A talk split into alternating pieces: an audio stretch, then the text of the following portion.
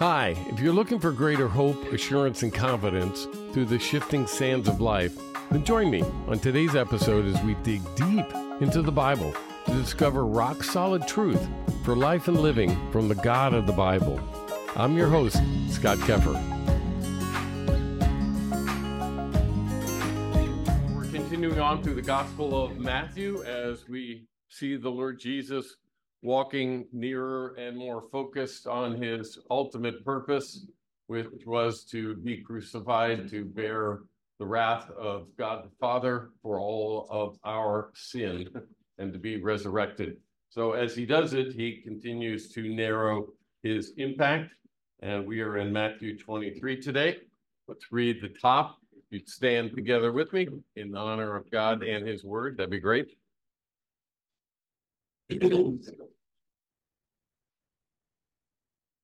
Then Jesus spoke to the crowds and his disciples, saying, The scribes and the Pharisees have seated themselves in the chair of Moses. Therefore, all that they tell you, do and observe, but do not do according to their deeds, for they say things and do not do them. They tie up heavy loads and lay them on men's shoulders, but they themselves are unwilling to move them with so much as a finger but they do all their deeds to be noticed by men. For they broaden their phylacteries and lengthen the tassels of their garments. They love the place of honor at banquets and the chief seats in the synagogues and respectful greetings in the marketplaces, and being called rabbi by men. But do not be called rabbi, for one is your teacher, and you are all brothers. Do not call anyone on earth your father for one is your Father, he who is in heaven. Do not be called leaders, for one is your leader, that is Christ. But the greatest among you shall be your servant. Whoever exalts himself shall be humbled, and whoever humbles himself shall be exalted. The word of the Lord. Thanks be to God. At home in our family room, we have one of those exercise balls, you know, the one that you blow up and I bought a custom cover, which is uh, a globe, literally the, the earth. It zips around and it's a globe. And I leave it in the family room upside down, which reminds me that we live in a world that is upside down, inside out. And so as Jesus walks through the earth during his time here, he continues to remind them that we are upside down and inside out. In fact, that we're in we're in a place where what we think and what we've been taught in the zeitgeist of our age, the carbon monoxide, the odorless, colorless gas that is being pumped into the air by the prince of the power of the air is a carbon monoxide, a spiritual carbon monoxide, which puts us into a stupor and pretty soon leads to death. So we have to remind ourselves. So as he unfolds before us the kingdom, we're reminded this doesn't make sense. because in our sense, right, we've got the flesh that we're struggling with and our old man and all of that stuff and the world around us. And he just doesn't make sense, does he? So here he is encountering, right, uh, the, uh, the crowds and the disciples. It said, now Jesus spoke to the crowds and his disciples. Now, prior to this, he had spoken to the Pharisees and he um, sugarcoated his feeling. He called them you hypocrites, you play actors, right? You those who put on masks in order to fool people, you hypocrites. And then he spoke to his disciples in the past about the Pharisees, and he said, Watch out, watch out, and beware not of the Pharisees themselves, but beware of the leaven of the Pharisees right? The way they operated, not beware of the Pharisees and Sadducees, but watch out and beware, right? Be, be on the alert, if you will. That's pretty strong language. You hypocrites, he called them directly, but he says, For you who are my disciples, watch out and beware of the leaven, right? Because the leaven can not only leaven them, it can leaven you. So the scribes were there to study the law, transcribe it, and write commentaries on it. In fact, we have uh, a lot to be thankful for for the scribes in the Old Testament because they would literally letter by letter by letter, they would count and number and right so that that they transcribed just the law. Thankful for that. The Pharisees and the Sadducees were sort of the ruling crowd, the ruling uh, religious crowd. The Pharisees gave oral tradition equal authority to the written word of God. The Sadducees insisted on literal interpretation of scripture. Sadducees did not believe in it, pretty much anything supernatural, angels, resurrection, that kind of thing. The chief priests and the high priests were Sadducees. The Sadducees were a group that ceased to exist after uh, Jerusalem was destroyed. They went away. The Pharisees continued and they compiled the Mishnah, which is the main text of the Talmud, which is today the comprehensive guide, the, the full gamut of Jewish law and tradition. So if you are rabbinic Jewish or, or Orthodox Jew, right, the Talmud is kind of the, the guide to life for them. Uh, and it, it is, it is uh, equal, if not higher, authority than Scripture. Well, of course, as time went on, tradition or their interpretation of law became greater than the law. So tradition and the law, tradition and the law. How do we look at tradition? Does tradition make sense at all? Well, of course it makes sense because we're moving from a verbal, right? A verbal world, a verbal, how did you pass on? Right? In the old days, they literally they would take a letter and they would memorize it right? They didn't have the written. So yes, we moved from an oral world to a written world. But they were still in an oral world, so tradition did have a, a, a place, but it, their their interpretation got to the place where tradition um, not only became equal, but in many cases became greater than. So Jesus said, thus invalidating the word of God, thus invalidating the word of God. And how are they invalidating it? By your tradition you've handed down. And he said, and you do many such things as that. So it wasn't just a rare occurrence, it was happening often, invalidating the word of God. Therefore, tradition became more authoritative than the word. And I think in that scripture, they give us a sense. So tradition is fine, and there are many traditions, but in order for us to know, we have to get a sense of how do we determine level? We're going through the house. I'll have one view of level. Beth will have another view. Hers is usually right. And when we build our house, the most important thing, we had a friend, in fact, they were, uh, what's his name, Ray? Yeah, Ray was a builder so we had Ray come over every week as they were laying the foundation. He brought his laser level kit. I mean, he had a big deal because if you don't lay the foundation level, everything on top of it's impossible. That's why in an old house, it's very difficult to do anything right square because the old house is not level any longer. So the question is, we have traditions that are passed down in many ways. How do we laser level them? We lay them against the word of God lay them against the word of God. So the laser level. So he says, thus invalidating the word of God by your tradition, which you have handed down. So again, not saying traditions are wrong. They're just saying, how do we know which traditions are invalidating the word of God and which are not by laying them against the laser level of the word of God? Does that make sense? So that's how traditions are fine we just know the word of God is the way to determine whether they're appropriate or not. And the fundamental deal was that the scribes and the Pharisees were about uh, what I would call deliberate and ostentatious, really spiritual displays of righteousness. So I put in there, they were spiritual show offs spiritual show offs. Because a show off is a deliberate and excessive, ostentatious, right, display. And Jesus said, so he says to them, do what they say, right? As they speak the law, for sure, do what they say, respect the office, respect the law, but don't do what they do. don't do what they do. And you can write down there uh, the wizard, the man behind the curtain.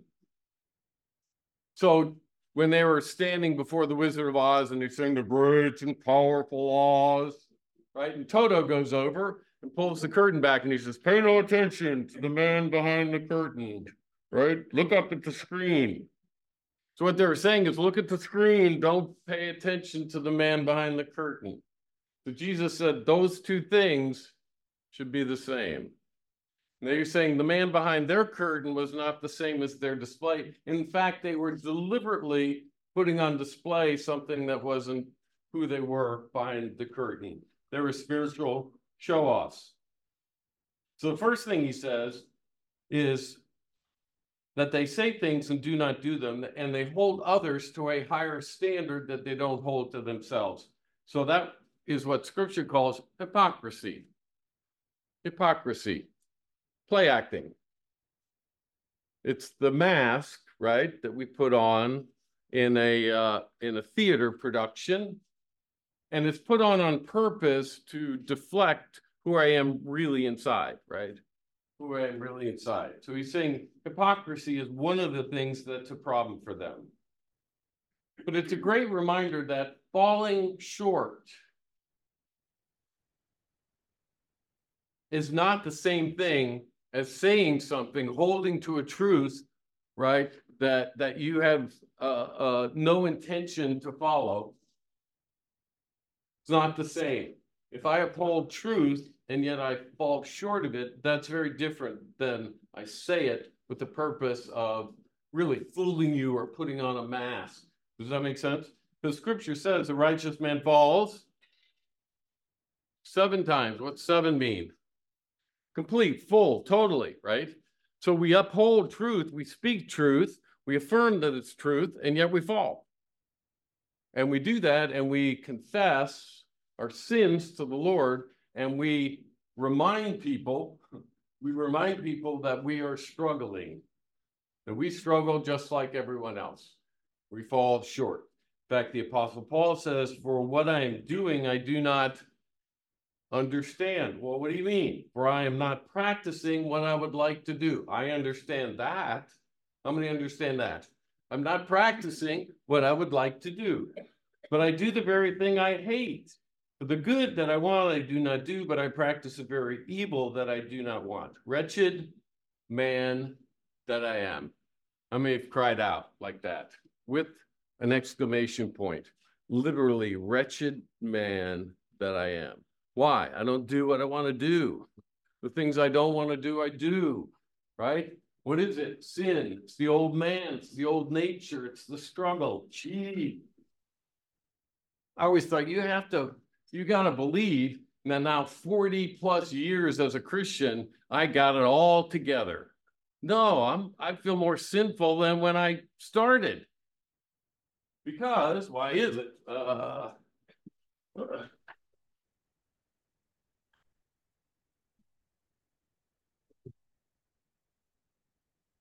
because you know, if you think about God and his holiness, right? As we move along, right, my my my view of it, right, here's here's the reality of where I am, right? Something like that. So I get the sense when I first, oh, there's this holiness, right? The cross really covers that. Now I am growing over time, falling, well, falling up, right? But my sense of his holiness, and this continues to go up here, right? And then I see, oh, he's holy, he's righteous. This uh, the idea, once you understand the infinite holiness, the infinite glory, the infinite worth of God, the idea that I could somehow work to close that gap, that I could somehow work to get forgiveness, that I could somehow pay a penance that would be sufficient ever, even for even for remission of my sin. Without the shedding of blood, there's no remission of sin. But without the shedding of blood, there is no forgiveness. And there's a difference between remission and forgiveness. Everybody got? Remission is the forgiveness of all my sin because the wrath, the infinite wrath of God has poured out upon his son. That allows for ongoing forgiveness. Forgiveness is, Lord, here I am again. Here I am again. Is your mercy going to run out? How many times am I going to confess this? Today. How many times am I going to confess this this week? How many times am I going to confess this? It's a new year. I'm not going to do this. Oh, man, that was five minutes ago. Here I am again in my heart, right? I'm struggling. Holy smokes. The remission of sin, the blood of Christ, right? And forgiveness that we have as a result of it. What I'm doing, I do not understand. Well, he says, you need to understand it. There's the old man. So hypocrisy, saying things that you do not do. And it he says they they they lay heavy legalistic loads on men. So legalism is heavy legalistic loads. Why do I do that? I think generally it's to feel better about myself. And what I'll do is I'll find areas where I'm good and most people are not. So the the the things that are most important legalistically are the ones that I have not. And then I look at others and I say, well, you're not. And so these teachers were laying these heavy, and and and Jesus said, you lay heavy loads upon men's shoulders, and you don't lift a finger to move one of them. Still remember that line in the choice. You lay heavy loads and you don't move, you, you don't raise a finger to, to relieve those burdens. So they were laying those legalistic loads. Jesus said, Take my yoke upon you, for I am gentle and humble and hard, and you shall find rest for your souls. For my yoke is easy. My yoke is easy. Jesus said, My yoke is easy. My, my load is light. You laying heavy loads, crushing loads, legalistic loads. The law upon my shoulders will crush me. Either uh, that you don't understand the law. you don't understand.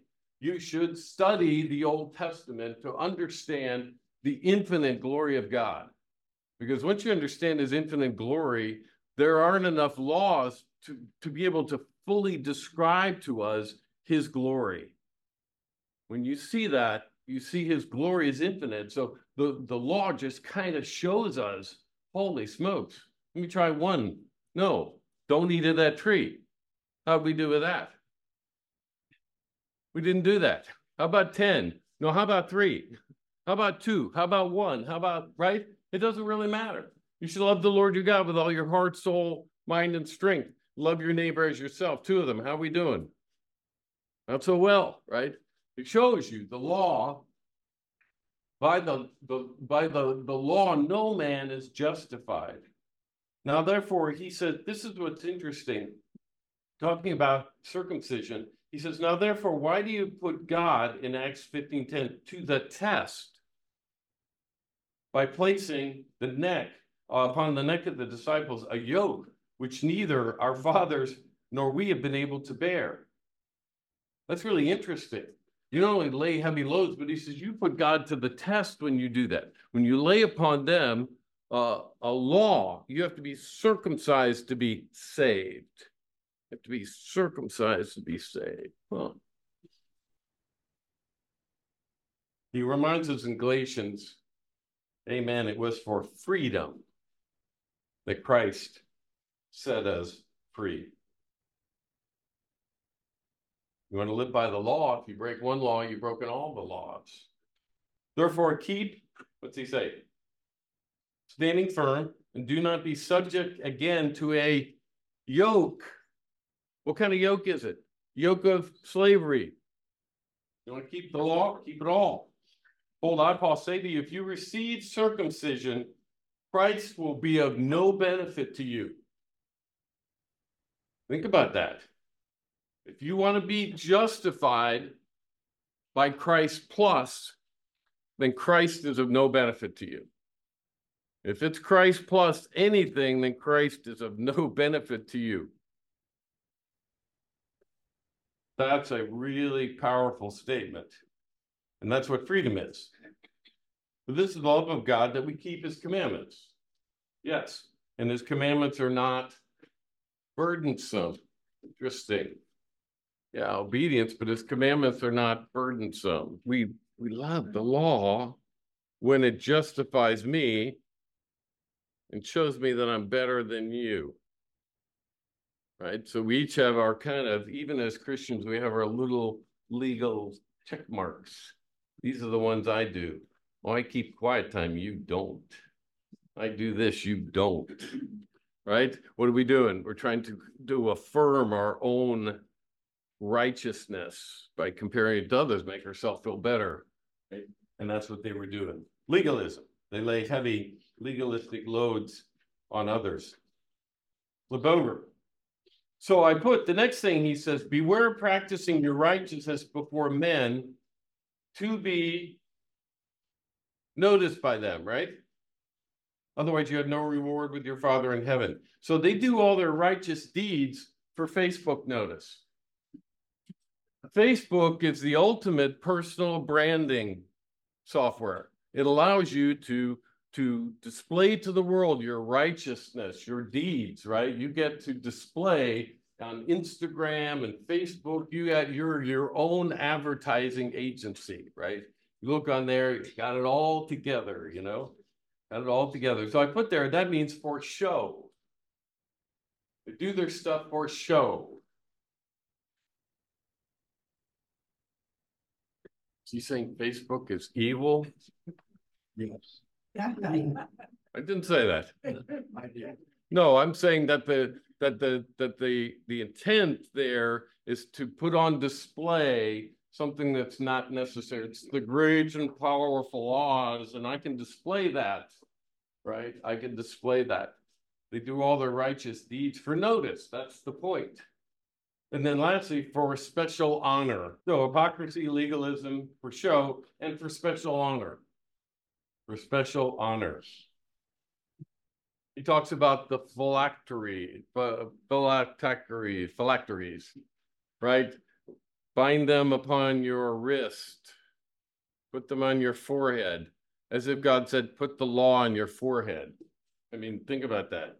He's going to walk around with the Bible on my forehead. They're really what he wanted. He said, bind them upon your heart too. I just can't see him bound upon your heart. I can see him bound upon your head.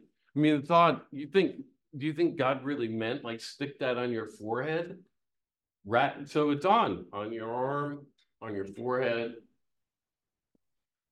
Yeah, I mean long tassels. I mean just the the the whole idea, of course.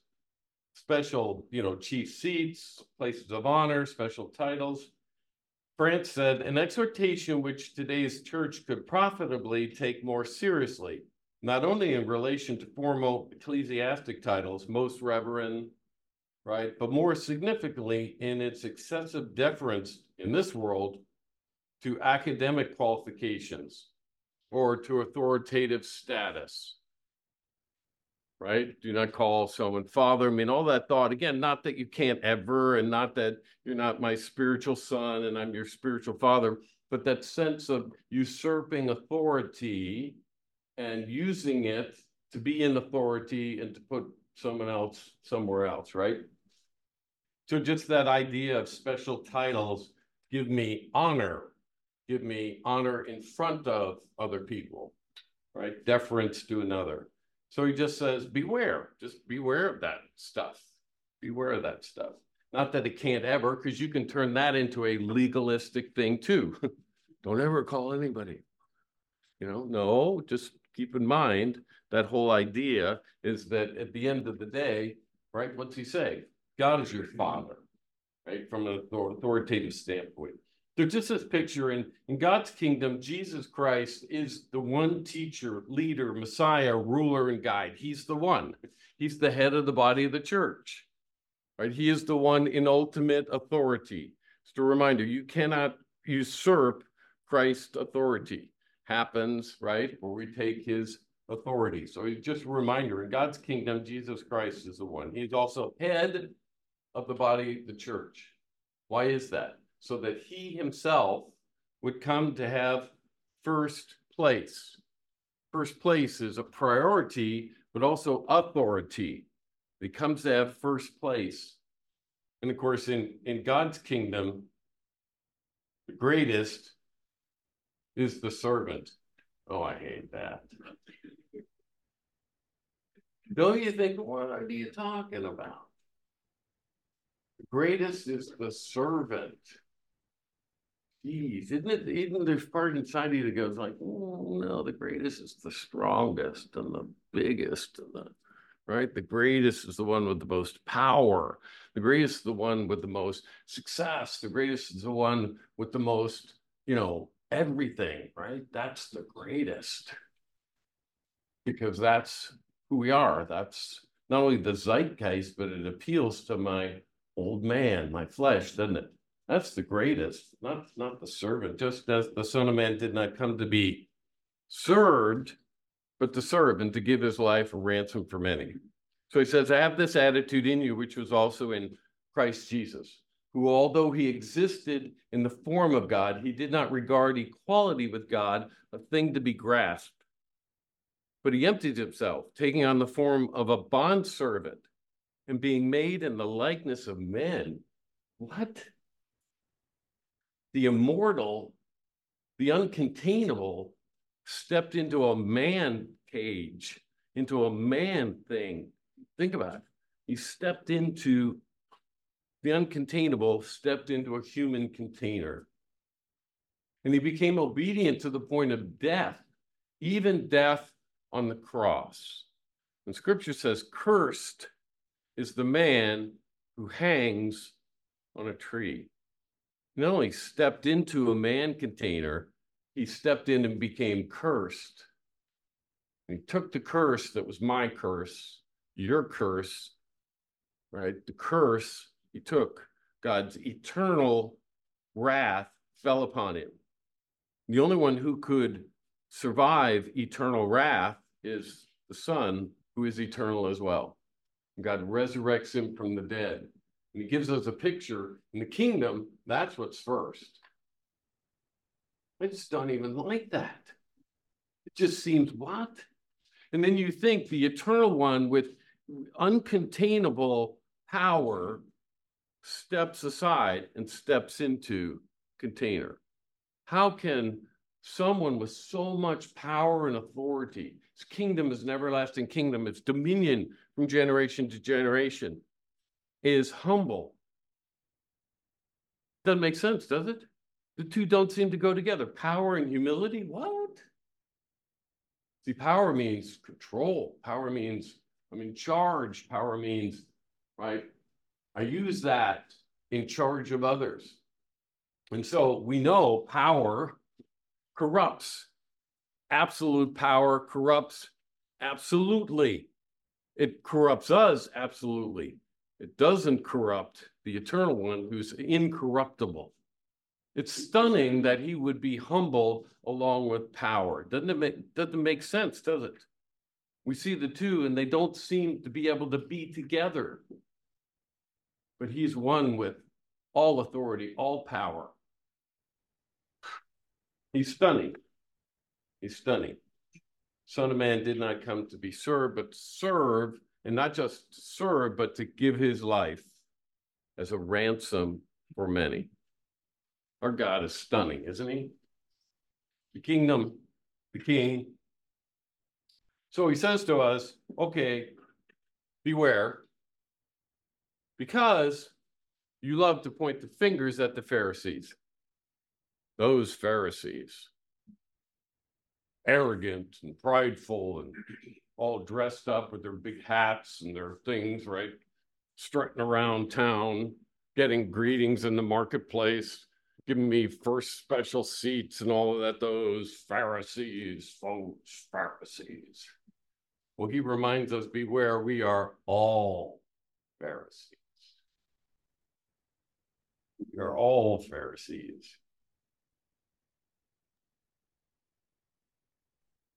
We all struggle to be seen by men, don't we? We all struggle, or at least people you know struggle with that. Uh. We all struggle. So I put on there, interestingly enough, I believe we are all wired to seek recognition, honor, glory, and reward. The question is who, what, why, when, and how. So let's read these. For am I now seeking, Galatians 1.10, for am I now seeking the favor of men or of God? Or am I striving to please men? If I were still trying to please men, I would not be a bondservant of Christ. So he says, here's sort of right, a continuum here. Please men, please God. And he's saying, this is what I used to do, right? This is what I used to do, right? In other words, this is what's natural for me. This is what I should be doing, right? And I'm usually moving between the two, am I right? Sometimes more in this direction, sometimes more in this direction. But he's saying this, we need to work at making our priority. Our priority. We're naturally wanting to please men, want to have affirmation, validation, right? That's where we struggle. But he's saying, seek to make that your priority, your priority to please God. Where and when? Where and when? He said, even when you drink, in in in the you know in the in the littlest things of life, seek to make our priority is to please God, not men. Priority. Which we don't often think because we wake up in the morning. Once I get with God, I think my priority is to please myself. I go off into work or I go off into a hobby or I go off into the day and generally I don't need help. Nobody goes to a seminar, you know, seven ways to think about myself more. You know, reminders, checklists. Think about yourself today. Think about how to please other people, right? And get validation. It's just wired into our old man. So our priority is to please God, not men. Next, let's read Colossians 3. He says, not with external service as those who merely please men, but with sincerity of heart fearing the Lord. Whatever you do, do you work heartily as for the Lord rather than for men, knowing that from the Lord you receive the reward of the inheritance. It is the Lord Christ whom you serve. So we are to serve, even though we're doing other work in other places, we're to serve Jesus Christ with a sincere heart. Sincere heart. that is ex internally. We serve externally. We serve with a sincere heart internally. I desire in my heart to serve him, which brings a higher purpose to everything I do. Is Brother Andrew would say, whether I'm washing, you know, washing the dis- dishes still to the glory of God, practicing the presence of God, right? No matter what I'm doing, with a sincere heart which means in here, not just to please, not merely pleasing men. And then he says, so that your giving, your praying, your fasting, your serving will be in secret. And your father who sees what is done in secret will reward you. So often in secret, right? Often in secret. Which means there's there are times in life when nobody's watching Nobody's watching, right? And so in secret, because they would pray out loud, they would fast with grumbly faces, right? They would shout out their giving. Now, again, we could turn that into legalism. Never talk about your giving. It says, don't let your right hand know what your left hand is doing. Well, the fact is, your accountant will know what you give. Fact is, if you're in a huddle group, oftentimes you're sharing. Sometimes to be encouraged or challenge yourself, sometimes to challenge others, right? Uh, Robert Letourneau gave away 90% at one point, but he moved his way toward that, right? Letourneau moved his way toward 90%. Why do people share that? As an encouragement, not to beat you legalistically, but to encourage you. Does that make sense? So we can turn it into a legalistic principle. Never talk about your giving, right? No, the idea is often in secret that I don't need to do it to be validated. And God who sees in secret, he will reward you. Because you sometimes you wonder, like, what's the point? And particularly when you think about praying or fasting, does it really matter? Does it really matter? Why are we praying for another decade? Does it really matter? Because oftentimes it doesn't seem like God is listening, right? He's not answering. He's not answering right now. He's not answering the way I want. Does it really matter?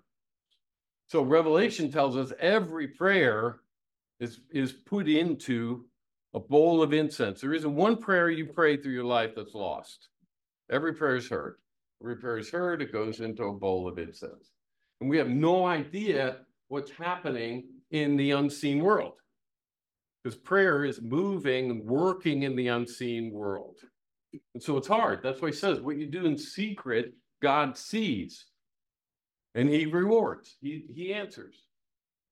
Good to remember, particularly for spiritual exercises, praying, giving, fasting. Because you wonder, does it matter? Because nobody sees those. So does it really matter? If I give more, if I pray more, if I fast more, right? Does it really matter? Yes, it does. Lay up for yourself treasures in heaven. His master says to him, Well done, good and faithful slave. You were faithful in a few things. I will put you in charge of many things. Enter into the joy of your master. See, if you think about that, we are indeed wired for affirmation from our from people we respect and care about. So that sometimes we will get it here. And so that is to say, do I ever not get affirmation here on earth? No. Yeah, people I respect and care about, right? Where we encourage one another, challenge one another. Yeah, absolutely. But we're wired for the well done. Here at the end of our days, well done, right? And to know at the end of the days, Jesus Christ is our well done. You might say, oh, I don't know that I'm well done. I don't know that I'm faithful. No, he is the he is your well done. He is your good and faithful, right? We are in Christ. And so we hear the well done. So knowing you will be rewarded, and not just rewarded, but rewarded by the Lord. Second Timothy says, in the future, there's laid up for me the crown of righteousness, the reward, which the Lord, the righteous judge, will award or reward to me on that day, not only to me, but also to all who loved his appearing.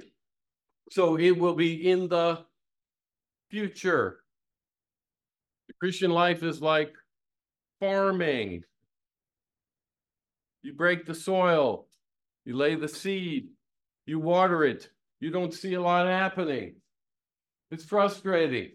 The weather, the toil, all of that. Pretty soon a tree comes up and fruit comes later. That's a picture, right? Dwell in the land, scripture says, and cultivate faithfulness. Dwell in the land and cultivate faithfulness. Sometimes it doesn't seem to matter. No, the Lord says, in time, in the future, there's laid up for me crown of righteousness. So he says we all seek recognition, honor, glory, right? Reward. Question is who, what, why, when, and how. Our our priority is to please God, not men, serving Jesus Christ with a sincere heart, internally, right? Externally, often in secret, knowing you will be rewarded by the Lord. And that happens when? In the future. Mostly. We're farming. We're farming. The harvest will come because the Lord will come. Either come for you or he's coming for all of us, one or the other. He's either going to come for you, cup, time to come home, or he's going to come for all of us, but he's coming again. And he's coming again. So he reminds us, right? Let our recognition, our honor, our glory, and our reward be in him. All right, write down an insight. It's a good reminder. Yeah, don't have talent envy, don't have plot envy, don't have gift envy, right? Don't have position envy, don't have any of that, right? Because that's what we'll tend to do, right? So everyone in here, by the way, if you're here, you're a two or a five, and mostly fives, which means double. Right? God is interested in you replicating, right? Reproducing, doubling who you are and what, what he's giving you, right? He's giving you two talents, five talents, ten talents, right? Double the talent. Yep. Double the talents. Yeah, we want it Right now, I mean, there's, you know, we, we live in a, in a microwave world where I want it, right? I want to do it and I want to get it, right? I want to get, right? And the, you know, we also live now in a, in a generation that wants it up front. I Hmm. want, I want all the fruit up front, right? Which is, you know, the, the, the biggest challenge for me in, in coaching first generation is when they're working with second generation. Because the second generation kids want all the benefit. They want to be paid, have all the freedom, all of it up front. I want to have it now. Like, are you on crack? Like, you know, Where does that happen? I want to step onto the farm where the fruit's coming out and I want to be able to have a balanced life and, you know, enjoy myself and take time off and like, without the work. yeah, I mean, somebody dropped you on a farm, and maybe if you've been dropped on a farm that's already been, been, been, you know, the, the ground's been tilled and seeded and, right, the, the, the, the orchard's working, right? Which is why, you know, typically third generation shirt sleeves to shirt sleeves in three generations. Or in England, they'd say clogs to clogs in three generations, right? By the third, it just, the, the orchard's gone. But spiritually, it's the same principle, right? That we need to be all bearing fruit, right? Bearing fruit and, and the hard, and it's in the future, right? Uh, and as you said, Mike, in Hebrews, uh, they did not receive what was promised. Future reward. That's a great Well- reminder, right?